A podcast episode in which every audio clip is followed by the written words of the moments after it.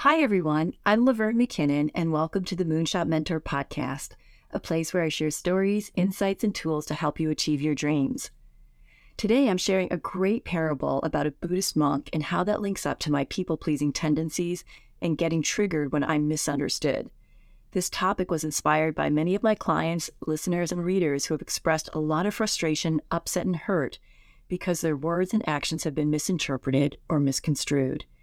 If you're also a people pleaser, keep listening. I offer up a tool to work through the trigger to help you reconnect with your center. So, as I mentioned, I heard this great parable about a Buddhist monk who lived peacefully in a small village.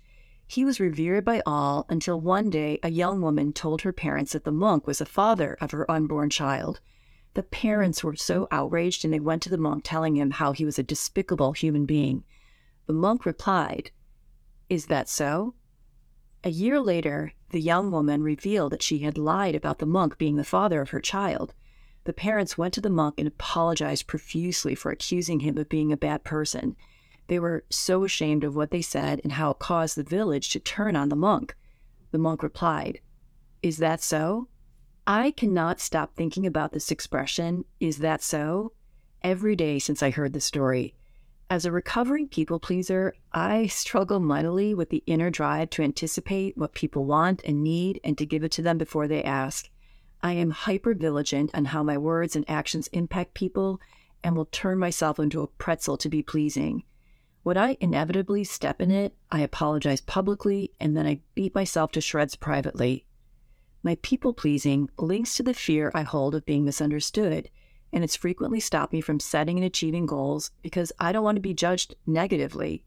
My brain spins with thoughts like, they'll think I'm overreaching, they'll wonder who I think I am, they'll laugh at me. And what's really ridiculous is that I don't even know who they are. They're just these magical, mystery people inside of my head.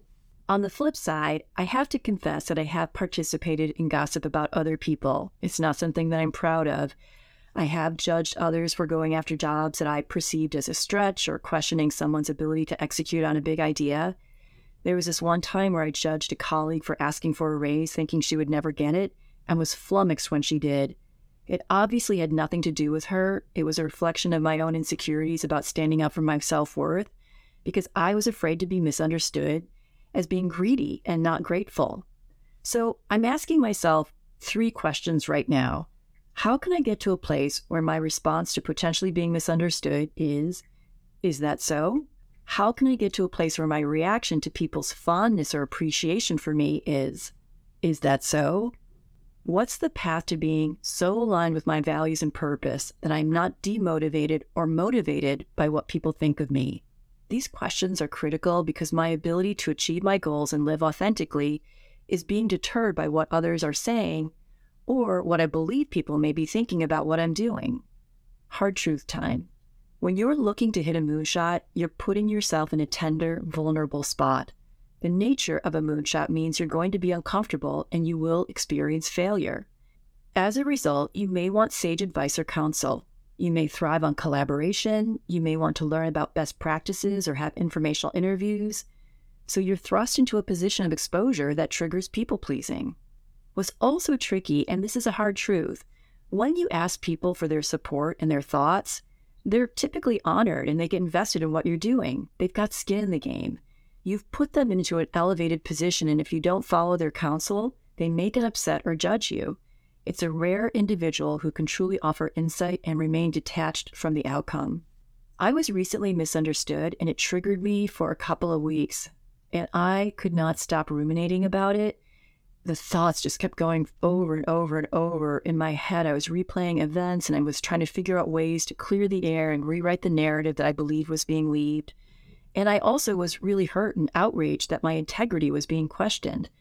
My people-pleaser self was ashamed and humiliated. When I was able to slow down and unpack what had happened, I realized, once again, that my way out of the trigger was to identify the values being stepped on.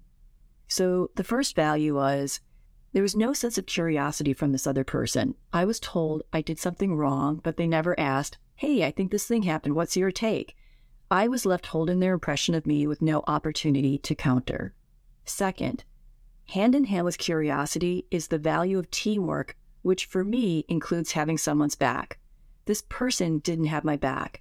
It came to my attention that their assessment that I did something wrong was discussed by that person with other people. They never came to me first with curiosity. The third value that was stepped on is grace. I really do believe that we're all doing the best we can, operating under unknown stress and anxiety. Instead of reprimanding someone before leaning into curiosity and teamwork, grant them grace. So if I'm going to walk my talk, I need to lean into curiosity, teamwork, and grace. Right now, I don't have access to the person who misunderstood me so that I can honor my values of curiosity and teamwork, but I do have access to grace. I have a sense, the stress and anxiety that this person is under, but the truth is I don't really know, and circumstances are going to keep me in a place of not knowing, which makes me completely nuts. I want closure, but this is real life and closure is not always available. So let me go back to my value of grace. I can find compassion and empathy for myself and this other person by believing that we're both doing the best that we can. There may be a time when we can discuss this misunderstanding, or maybe not. However, I can still project goodwill. By honoring my value of goodwill, I'm finding a path towards, is that so? Maybe with more feedback, I would discover that I was wrong, but that's not really the issue here. The issue is that I retreated when I felt misunderstood. I was not quote-unquote pleasing, so I stopped working towards my goal. If I was able to respond with, is that so? It would free me up to keep moving forward, to honor my values, and not get caught up in the pain of being displeasing.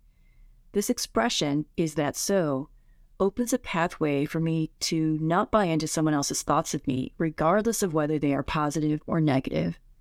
When I'm able to say, is that so? I'm free to live my purpose and values and not engage in people-pleasing, which veers me away from what's truly unique and important to me. That's it for today. I'd love to know, when have you been misunderstood? What values were trumped on? And if there's been no closure, how are you feeling about being misunderstood? Drop me a comment or reach out to me at moonshot mentor dot com or follow me on social media at Moonshot Mentor on Instagram, Facebook, and YouTube. And please subscribe. It will help me hit my moonshot. Thanks so much for listening.